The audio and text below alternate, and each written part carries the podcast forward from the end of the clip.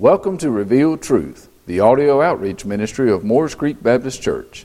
I am Pastor Roger Barnes, and I invite you now to join me as we open the Bible, God's revealed truth. Turn to Ephesians, the fourth chapter, where we've been spending some time together. And once you found Ephesians chapter 4, if you'll stand with me, Let's very quickly read the first six verses and dive into where we left off last week. So, Ephesians chapter 4, starting in verse 1, it reads like this I, therefore, the prisoner of the Lord, beseech you to walk worthy of the calling with which you were called, with all lowliness and gentleness, with long suffering, bearing with one another in love, endeavoring to keep the unity of the Spirit in the bond of peace. There is one body there's one Spirit, just as you were called in one hope of your calling, one Lord, one faith, one baptism, one God and Father of all, who is above all and through all, and is in you all. Father, this morning we have worshiped you through our time together in Sunday school. We've worshiped you through our fellowship. We've worshiped you so beautifully through the music this morning, Father. We've worshiped you through our time in our business meeting. We've worshiped you through the giving back to you and obediently trusting you to supply all of our needs.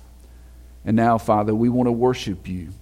Worship you through the truth of your word. We can only do that if we are totally focused upon you.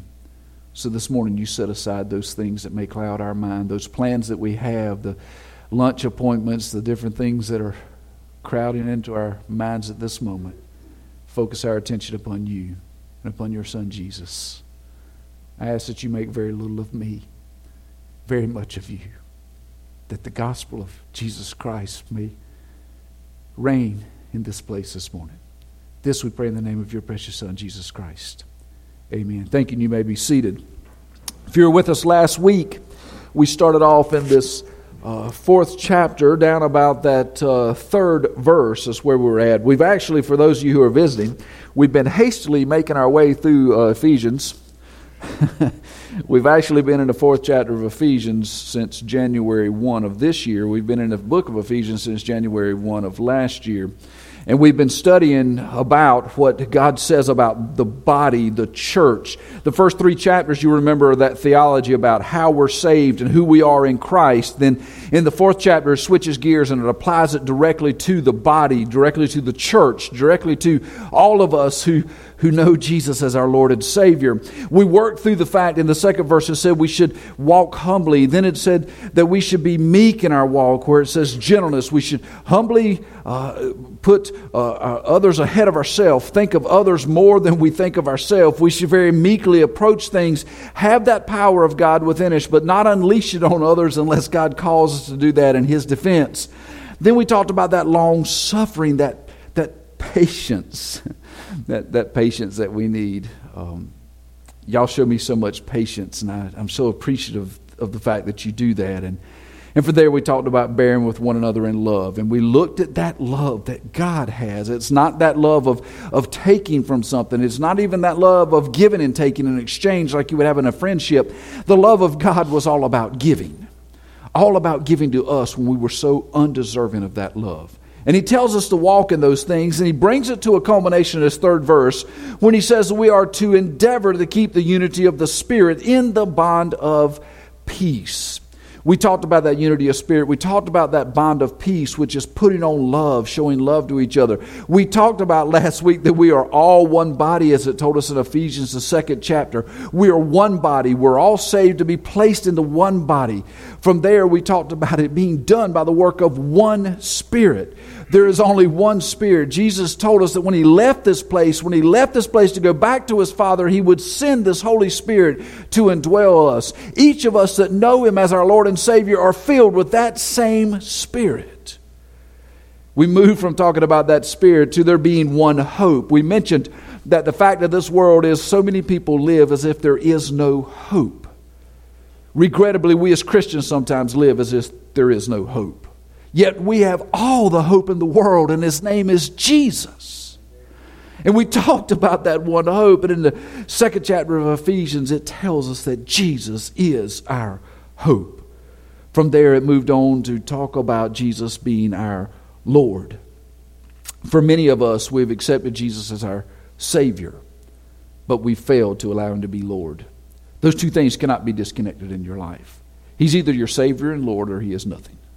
Because the only way He can be the Savior of your soul is to take your life from what it was under your control, under the control of Satan, and place it under His control, His Lordship, to make you look more like Him, which is the desire of God our Father. And we talked about that one Lord. We went to Ephesians chapter 2 and we talked about at the end of all times that every knee's going to bow and every tongue is going to confess that Jesus Christ is Lord. And there's not a thing in this world that can be done to change that. There's no rule that can be set in place. There is no demon that can come. There's nothing we can do as a church to change the fact that Jesus is Lord. And then it moves down and it picks up where we're going to pick up today. It says not only is there one Lord over all of our lives, but there is one faith. There is one faith. There are not many things that you must believe to get to God. There is one faith that you have to get to God. And there is only one way to have that faith. In Ephesians chapter 2, he tells us this in verse 8 and 9. He says in verse 8, For by grace you have been saved through faith and it's not of yourself, it is the gift of God. It's not of any works that you may do, lest anyone should boast. There is only one way that you can have one body. There's only one way that you can have the one Spirit. There's only one way that you can have one hope or one Lord, and it's through one faith. It is that faith that comes to us when we're not even seeking it. The most amazing thing to me about God's plan of salvation is when I had my back turned to Him, doing what I wanted to do, He decided that He would change all that. He decided out of the love that He poured out through His Son, Jesus Christ, that He would give me the faith to believe in what He did. Not what He did plus what I could do, but what He did. For without His salvation, all my works are as filthy rags. They're nothing. The only way anything that I do in this world makes any difference is because it's directed by the Lordship of Jesus Christ through the faith that I had in what He did upon that cross for me. While I was yet a sinner, while I was yet desiring sin in my life, it says He provided grace. For it's through that grace to not give me that thing which I deserved, but to give me that which I didn't deserve, which was faith to believe in Jesus Christ. Do you realize the miracle salvation is in your life? Do you realize how big a miracle that is? If today I was to raise somebody from the dead in your presence, you would say, What a miracle! But that pales in comparison to what Christ did for you. For a body that was dead in sin has been brought to life because of faith in what Jesus Christ did upon a cross for our sins. See what he says there is this one faith that is amazing to think as he tells us over in Ephesians chapter 1. As he tells us in Ephesians chapter 1, verse 7, it says, This faith is in him it's not faith in yourself. It's not faith in the church. It's not faith in what your mother, your father, your grandfather has done. It's not faith in, in your abilities. It's not faith in, in your giving. It's not faith in your attendance. It's faith in one thing in Him. Because it's in Him we have redemption through His blood, the forgiveness of our sins according to the riches of His grace. See, all that sin in our life has been covered by this precious blood that flowed out from the body of our Lord and Savior Jesus Christ by the grace of the Almighty God. What an awesome thought that it says in verse 8, which He made to abound towards us in all wisdom and prudence. He made that grace to abound toward us. What an awesome thought to think that there is this one faith, and it's a faith in Jesus Christ. No matter what the world may tell you, there is only one way to heaven, and it's a man named Jesus. Any other way to heaven is actually to hell. Any road taken except the road walked by the precious feet of our Lord and Savior Jesus Christ leads to hell. No matter how uncomfortable it is for those who don't believe, no matter how much they say it is, is self centered and single minded and closing out and how you should be all inclusive, no. Jesus gave them the opportunity to be included. They've chosen to not be included. For he said that there is one way, that he is the door, he is the light, he is everything. Without faith in Jesus Christ, your destiny is a place called hell. And aren't you glad that we gather together in one faith? And it's in Jesus Christ. How did that happen in our life? Look at Romans. Romans chapter 10 comes to mind. You say, How does this work in, in our life? Look at Romans chapter 10, verse uh, 8. But what does it say? The word is near you in your mouth and in your heart. That is, the word of faith which we preach. It says in verse 9 that if you confess with your mouth the Lord Jesus and believe in your heart that God has raised him from the dead, you might be saved. You, you possibly could wind up saved? No, it says you will be saved. See, the key is not just confessing with your mouth. Many of us hear that and say, We can do that. We'll walk an aisle. The Baptists are faithful, just faithful for having an altar call, sending people to the front to tell the pastor to stand before the church to say, I believe in Jesus. I'm going to confess with my mouth because we say that is the way that you are saved. No, church, it is not. I hate that the Baptist forefathers are rolling over in their grave as I say that, but that is not salvation. You can walk this aisle every Sunday and tell me that Jesus is your Lord and Savior. If you don't leave that door, believe it in your heart, and live it, you're as lost as the moment you stepped out to come tell me. You see, just saying it with your mouth does not fulfill what he says here. He says you must say it with your mouth and believe it in your heart. When you believe it in your heart, your mouth can't keep itself closed. When you believe it in your heart, you tell everybody about this one faith. When you believe it in your heart, you'll grab a hold of the ankles of the person you know is headed to hell and you'll beg them on their way in to come to know Jesus as their Lord and Savior. When you believe it in your heart, the world you live in will look different. Our problem is we want to come in the comfort of this place and confess it with our mouth and leave, not letting anybody know because we're afraid they're going to look at us a little bit funny. Let me tell you this, church if they're not looking at you funny, you don't know my Jesus. Because when they saw Jesus, they wanted to kill him. When they saw Jesus, they wanted to put him upon a cross. Has anybody tried to hang you upon a cross because of what you believe in your heart? Then be careful that it's only been lip service. Your heart should be so full of faith in Jesus Christ that the world around you goes, wow. See, the problem with the growth of the church, in case you haven't figured it out, the church is going backwards in America right now. The church is in decline. I don't think it's a bad thing, in all honesty. Because I think we have too many people that sit on pews to put their faith in the things that they have done and the things that they have said instead of in Jesus Christ. If that's the case, let the chaff be blown away and the wheat stay. I don't care if there's five of you that believe with all of your heart that Jesus is Lord and Savior and He sends all other 95 somewhere else, it's okay with me.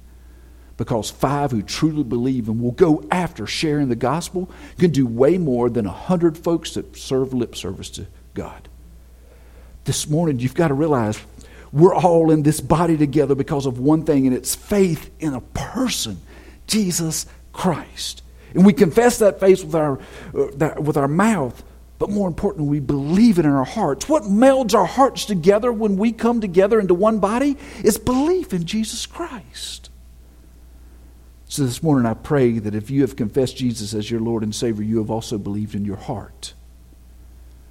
It is not shameful to come and say, you know, Pastor, I said I believed in Jesus, but at that moment I didn't. I confessed him with my mouth, but at some time later, maybe today, I came to believe that Jesus is who he really is. It's not shameful to come forward if you've been baptized 50, 100 years ago. It makes no difference. If you come forward and say, you know, I went into the water and came out of the water in no different condition. I confessed with my mouth, but my life didn't change. It's okay to come to the front of the church and, and fall on your knees and say, God, I might have confessed with my mouth, but I didn't believe into my, in my heart until this moment. I want to change all that. It's okay to humble yourself before the one sitting in the pew next to you and take that face off that you've been playing with that makes you look like a Christian and throw it on the floor and come and really become a believer. It's not enough to say you love Jesus. You've got to live it. So there was this one faith. It's funny I should mention baptism because the next thing it says in Ephesians 4 is it's not only one faith, but it's one baptism. One baptism. There's arguments all over all over the religious world about what it means to be baptized. Let me just set very clearly to you what I understand it means to be baptized. That we do not practice infant baptism. Why? Because baptism should follow confession and belief. If a child is not, does not have the ability to confess Jesus Christ as their Lord and Savior and believe that fact in their heart, then baptism does nothing but wet them. So, infant baptism to me cannot be found in the Bible. If you can find it, come see me. We'll talk about it. Maybe you can change my heart and mind. But at this point, I do not see infant baptism in the Bible. Does that make that wrong? Yes. Why? Because it puts a person's faith in the act that was done by some priest or preacher to sprinkle water on a kid when the decision is not the priest or the parents, it's the child's. If the child can't make the decision, then the child is headed to a place called hell. You sprinkle a kid and he puts his faith in that and never changes his heart the rest of his life, you've doomed him to a place called hell. That's why I don't do child baptism. Because that person needs to come to understand the sin in their life, ask for forgiveness of that sin, be forgiven by a gracious God, believe in their heart that He did just that, and then the act of baptism takes place. Some of you may have been baptized before you actually believed. It's pretty common in the Baptist church. Do you know why? Because to us, the symbol of you being a Christian is you haven't been dunked in that pool. You being dunked in that pool does not change your standing with God one iota. How do I know that? There was a thief hanging upon a cross that at the end of his life saw Jesus face to face in a place called heaven. They didn't take him off the cross and baptize him and put him back on and kill him. He came to believe in Jesus Christ hanging at his death next to him. Jesus looked at him and said, Today you will be with me in paradise. So don't think that baptism pool will save you. It will not. You'll go in a wet Christian, of a wet sinner, you'll come out a wet sinner. What is baptism? Baptism is the outward sign of what God has done internally in your heart. When you've confessed Him, believed in your heart, your heart's been changed, you're making an outward symbolic gesture, just as Jesus did, if you remember. He came to a man named John the Baptist, and John said, I should not be baptizing you, you should be baptizing me. And what did Jesus say? No, it's the will of the Father. We're going to do that which the Father has willed. When he was baptized, you remember he came out of the water and the Holy Spirit came in the form of a dove and alighted upon him, and you heard the voice of the Father say, This is my Son. You see, the act of baptism doesn't save you. The act of baptism puts you into the fellowship of the body of the church as a public example of what Christ has done in your heart.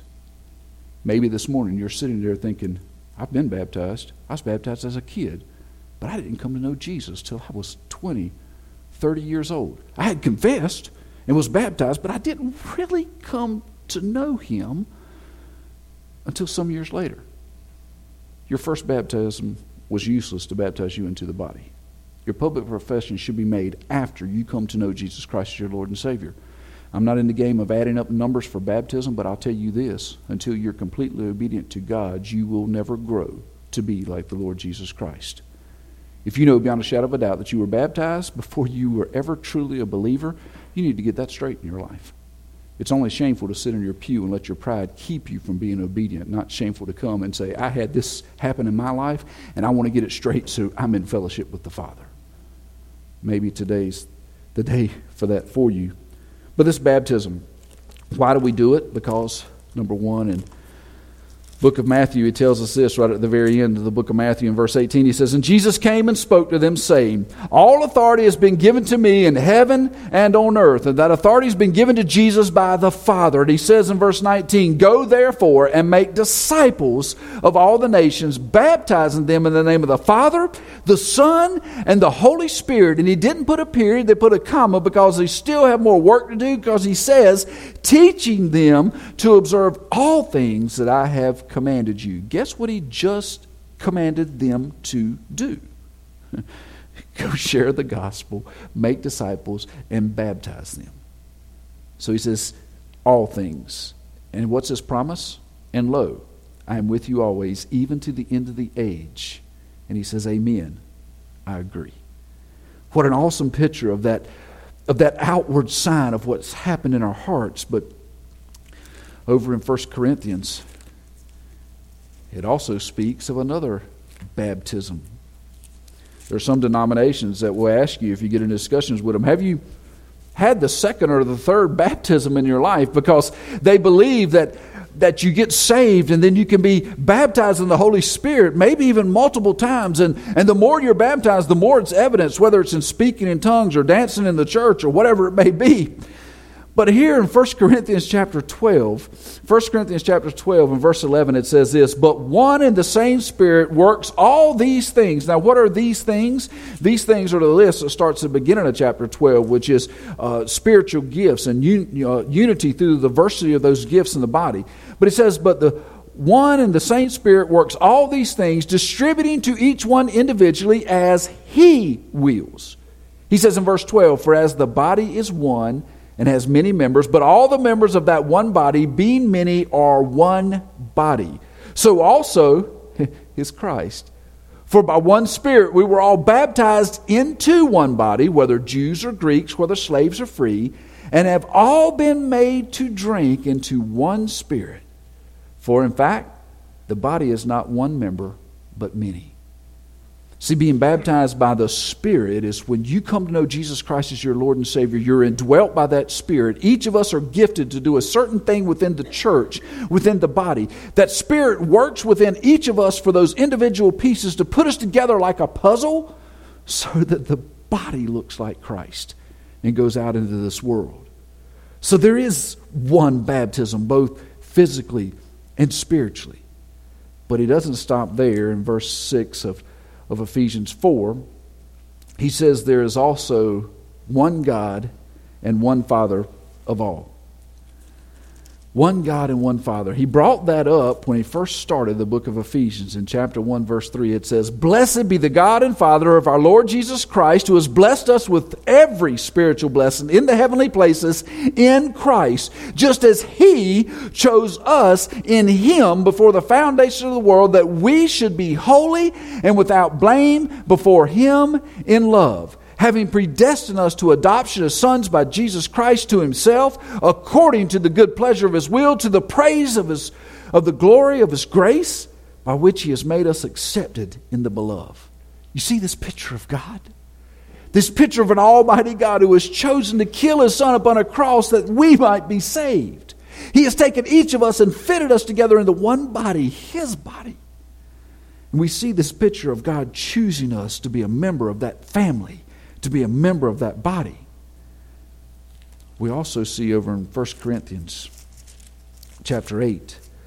1 Corinthians chapter 8, it says, Therefore, concerning the eating of things, this is verse 4, therefore, concerning the eating of things offered to idols, we know that an idol is nothing in this world, and that there is no other God but one. For even if there are so called gods, whether in heaven or on earth, as there are many gods and many lords, yet for us there is one God, the Father, of whom all things, and we are for him, and one Lord Jesus Christ, through whom all things and through whom we live.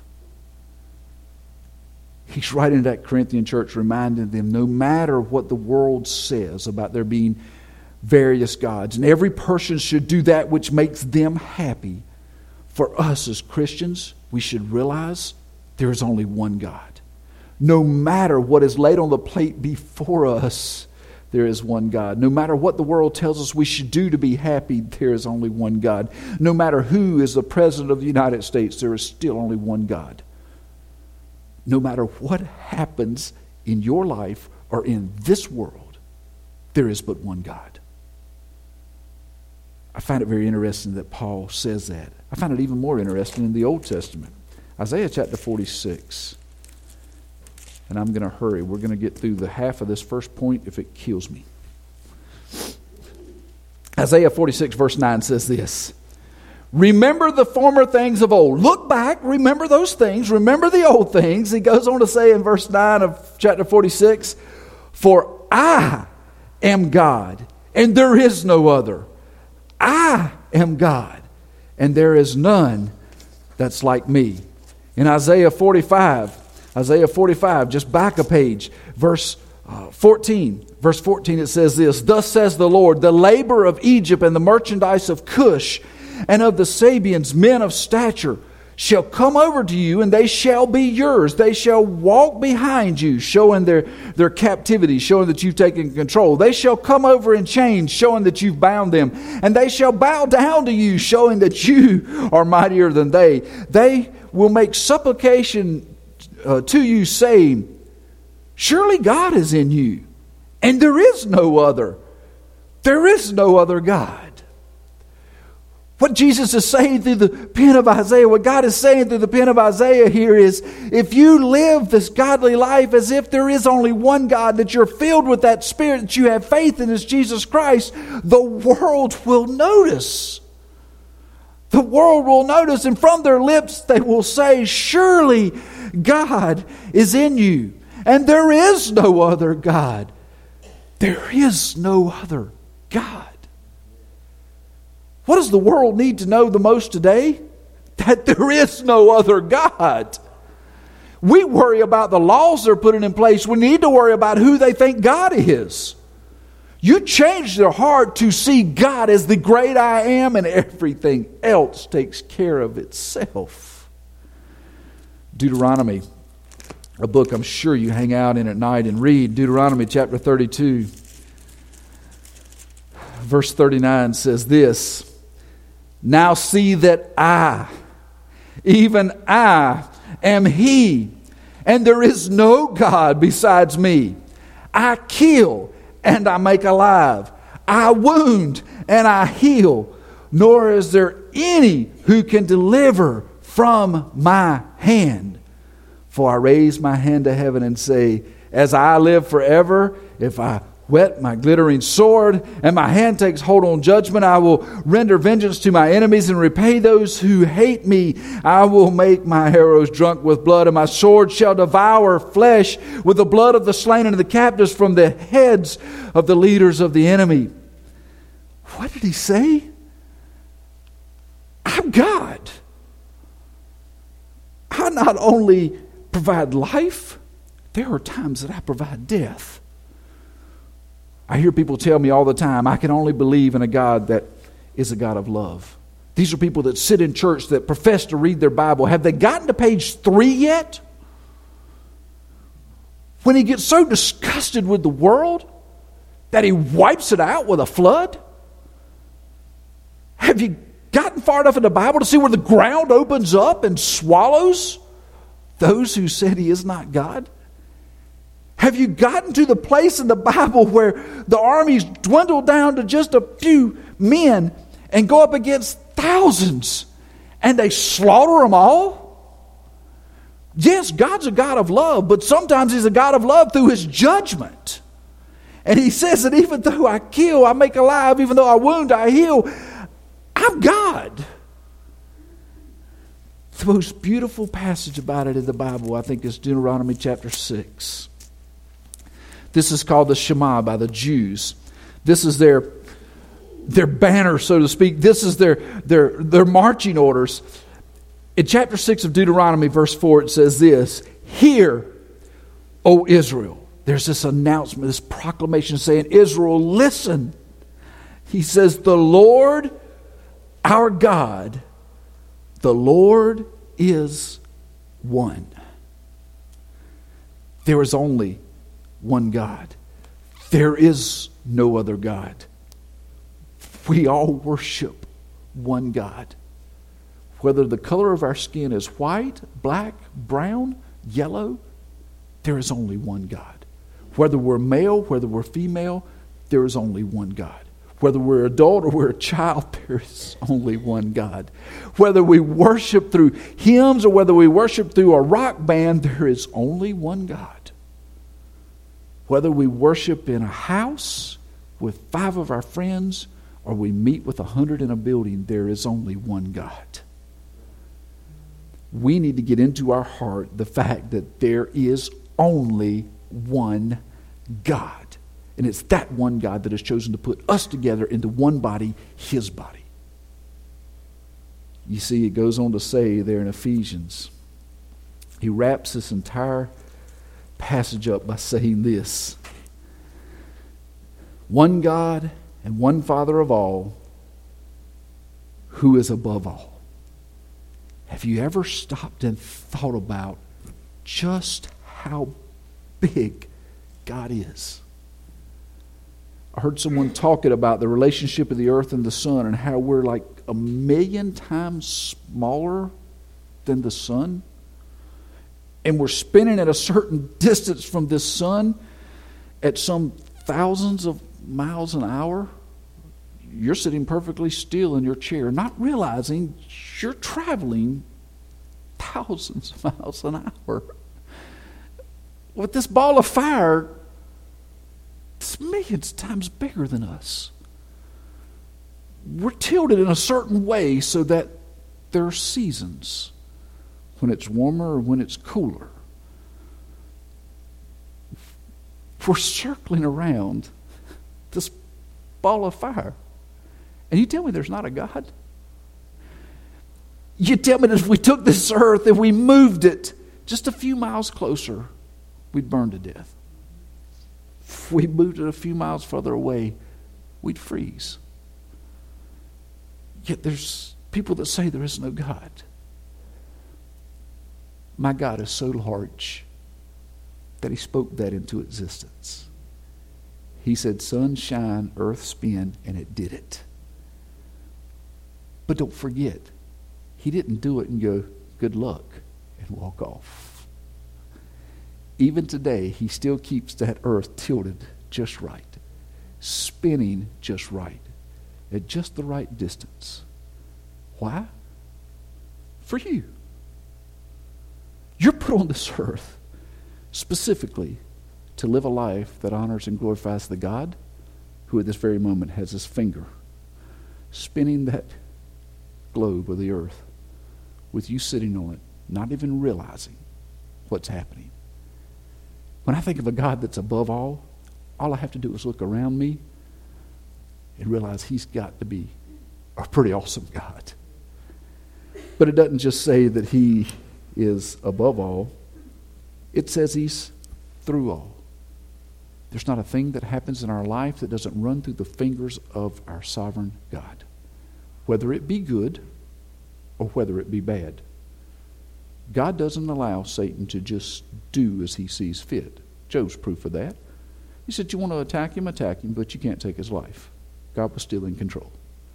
Was Satan allowed to take some of his possessions? Absolutely. But he said, Do what you want, but you can't take his life. God was sifting through his fingers what Satan was about to do. That exact same thing happens in our life. We have a tragedy happen. We say, Where was God? And he says, I've been here the whole time. I'll be here when you come out of the tragedy. I was here before you went into the tragedy. He's God through everything. But it doesn't stop there. He says he's a God who's above all. he's through all. And this is proof that he's southern because he's in y'all. I thought everybody would laugh at that one. I just made that one up on the fly. It says he's in you all. Do you realize this God that flung the stars into space, that separated the waters by land masses so we'd have somewhere to live? Do you realize the God that allows you to go and breathe? is in you? Do you realize if you know His Son Jesus Christ as your Lord and Savior, He is living in you right now? Unity. As the body of Christ, no matter where we are, whether it's Moores Creek or Union Chapel or Atkinson Baptist, this body of Christ is indwelt by God. I can't help but think the church owes God an apology. His body has not acted like it's indwelt by holy God. His body has acted as if God is not the Almighty. We have taken the back road on so many things to keep from being confrontational. We've stepped away in hopes of not offending anyone when what we've done is bought them a one way ticket to a place called hell. Church, God calls for us to be unified around one thing it's Jesus. It's not about what temperature we want the building, what color we want the carpet, what programs we do. It's Jesus. All the other things take care of themselves. So, my call to you this morning, church are you living a life that is glorifying to God and is proof of the unity of the body? In two weeks, I will attempt to bring you what I feel like is the most important message that God has ever laid on my heart about the unity of the church we don't take it near as seriously as God does. I was hoping to get there today. We could stay another hour and probably still wouldn't. God takes the unity of the church so serious that I'll prove to you through Scripture it's how He has desired to make Jesus known to the world. It's not through what you say or what you do, it's through the unity of the church. You'll be shocked at what the Bible says about our relationship to each other and our relationship to God. But it starts with whether or not you know Jesus as your Lord and Savior. Whether or not you've been obedient and been baptized after that. Whether or not you've allowed God to be Lord of your life through His Son, Jesus Christ. Those things need to be fixed. If this morning you've been stirred in your heart to say, God, there's something that's just not right I beg of you, don't leave this place. Don't leave this place until you deal with that. You come and pray. Come and I'll be glad to pray with you. The deacons are here. They'll pray with you. Is there anything special? I have people tell me all the time, I could pray from my pew. You sure could. God could have stayed or could have kept Jesus in heaven too and let you deal with your own sin. There's something special about just being so humble that you fall on your face before God, weeping, not caring what anybody else in the world sees or cares about. For Jesus hung naked upon a cross for my sins. You think I care if you see me weep at the altar, getting in the right relationship with God? I could care less. God hung naked on a cross for me. Thank you for joining us here at Revealed Truth. I would like to personally invite you to visit with us at Moores Creek Baptist Church. We're located at 3107 Union Chapel Road in Currie, North Carolina. Our Sunday school starts at 10 o'clock on Sunday mornings and is followed at 11 o'clock with our Sunday morning worship service. We also have a time of prayer and Bible study on Wednesday evenings at 7 o'clock. We look forward to seeing you soon.